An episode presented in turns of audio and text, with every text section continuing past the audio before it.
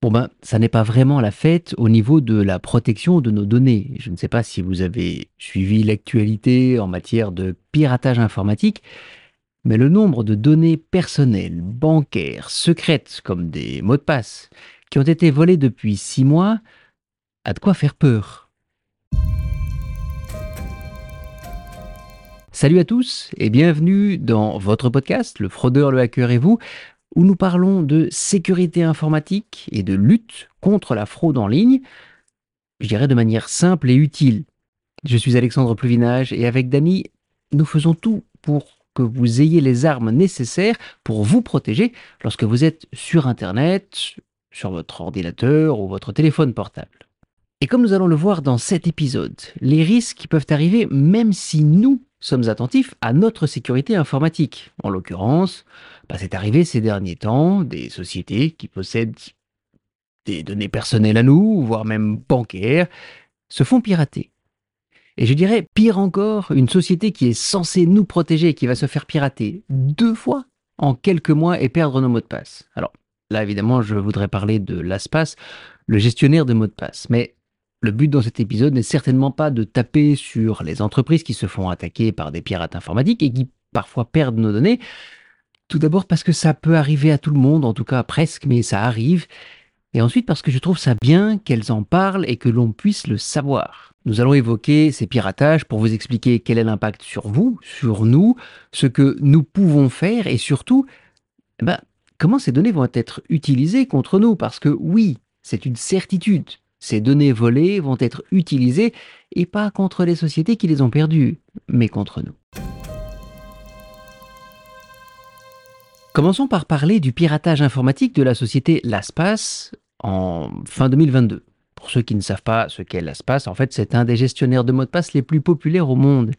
Et oui, les pirates informatiques sont arrivés à voler les données personnelles de, de leurs clients, des clients de cette société, mais plus grave, ils ont aussi volé les coffres-forts contenant leurs mots de passe. Alors oui, ces coffres-forts sont cryptés et ne peuvent être décryptés qu'avec la clé de cryptage, qui n'est pas connue de LastPass puisque seul le ou la propriétaire du coffre-fort connaît cette clé. Ce qui veut dire qu'en théorie, ces coffres-forts ne peuvent pas être ouverts. Et d'ailleurs, LastPass a communiqué que ces clés de, de cryptage, qui elles doivent faire un minimum de douze caractères, hein, c'est un mot de passe, Ben, elles ne peuvent pas être craquées puisqu'elles sont suffisamment longues et qu'en fait, il faudrait plusieurs millions d'années pour arriver à trouver ces clés. Et oui, une clé de douze caractères ou un mot de passe de douze caractères complexe, c'est-à-dire comprenant des majuscules, des caractères spéciaux, des chiffres, prend effectivement plusieurs millions d'années à casser. Mais c'est sans compter sur le facteur humain, parce que nous savons très bien que nos mots de passe ne sont pas aussi complexes qu'ils devraient être. D'ailleurs, juste pour Pour ce podcast, j'ai fait le test. Je suis allé sur Internet, sur un site qui permet de tester ces mots de passe, et j'ai testé deux mots de passe différents de douze caractères. Le premier est très complexe, et il fallait effectivement plusieurs millions d'années pour le craquer. Tout allait bien. Et puis le second, Alexandre un, deux, trois, pour lequel il faut à peine six secondes pour le casser.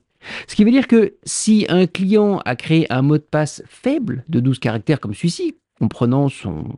son prénom par exemple, eh bien, l'ensemble de ces mots de passe va se retrouver sur Internet très rapidement. Mais alors, que faut-il faire? Eh bien, si vous êtes client de LastPass, je pense qu'il n'y a qu'une seule chose à faire, changer tous vos mots de passe sur tous vos comptes. Et oui, effectivement, ça va être long. Donc, je recommande de commencer, si ce n'est pas encore le cas, bah, si vous ne l'avez pas encore fait, par les plus importants, celui qui est lié à votre travail, celui qui est lié à votre compte email, celui qui est lié à votre compte bancaire si c'est le cas. Et en fait, tous les mots de passe des sites ou services en ligne sur lesquels vous avez sauvegardé un moyen de paiement. Et si ça n'est pas encore le cas, activez l'identification à deux facteurs partout là où c'est possible. La plupart des sites internet et des services le proposent, c'est très facile à activer. Faites-le. Fin de l'année dernière, un hacker a mis en vente des données personnelles de près de trois cent mille Belges provenant d'un vol de données dans un, un helpdesk, un call center. Et les données à vendre étaient des noms, des prénoms, des dates de naissance et des numéros de compte. Ces vols de données sont malheureusement de plus en plus courants, à tel point que la notion de données personnelles ne va bientôt plus vouloir, rien vouloir dire du tout. Je veux dire, tout sera public. Et c'est c'est quand même inquiétant. Alors la question maintenant, c'est est-ce que nous sommes tous mis en danger à cause de ces vols de données? En danger, non, je ne pense pas, mais certainement plus à risque. Et voyons maintenant qu'est-ce que l'on peut faire avec toutes ces données qui sont disponibles sur Internet, qui peuvent être achetées sur le Dark Web. Alors, je voudrais quand même d'abord vous rassurer tout de suite sur une chose importante. Avec un numéro de compte, on ne peut pas voler d'argent. Je sais que ça inquiète un certain nombre de personnes, mais un simple numéro de compte ne permet que d'effectuer un versement.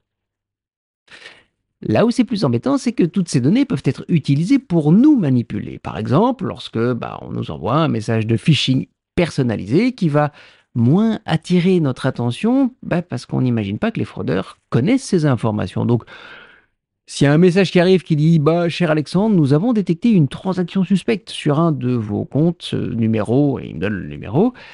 Cliquez ici pour vérifier et arrêtez la transaction avant qu'il ne soit trop tard. » Bah, un message comme ça qui me donne mes informations que normalement seule ma banque devrait connaître risque d'avoir plus d'impact, ça je vous le garantis. Et de manière générale, bah, nous allons devoir être beaucoup plus prudents avant de cliquer sur des liens dans des messages dans le futur. Et franchement, je pense qu'il est de plus en plus important que tout le monde sache comment repérer un message frauduleux, un message de phishing, parce que, bah, parce que c'est le seul moyen de se protéger aujourd'hui. Alors la bonne nouvelle, c'est que Dany et moi, nous allons très prochainement mettre en ligne une vidéo sur notre chaîne YouTube qui explique le truc qu'il faut connaître pour ne jamais être victime de phishing. D'ailleurs, si vous ne nous suivez pas sur YouTube, bah, je vous conseille de vous abonner à la chaîne parce que ça vous permettra de ne pas rater cette vidéo-là. Et puis le dernier risque, eh bien, c'est le vol d'identité. Avec toutes ces données, une personne mal intentionnée peut très bien et très facilement se faire passer pour quelqu'un d'autre, pour moi, pour vous, et puis reporter la fraude sur l'autre personne. Et d'ailleurs, ce sont les entreprises, celles qui doivent identifier leurs clients, qui vont devoir mettre en place des systèmes d'identification uniques forts pour éviter de se retrouver bah, face à un usurpateur. Vous l'avez vu, les vols de données personnelles qui se multiplient nous obligent à renforcer nos connaissances sur la fraude en ligne. Ce n'est plus un problème qui touche uniquement les autres. Tout le monde est à risque malheureusement aujourd'hui.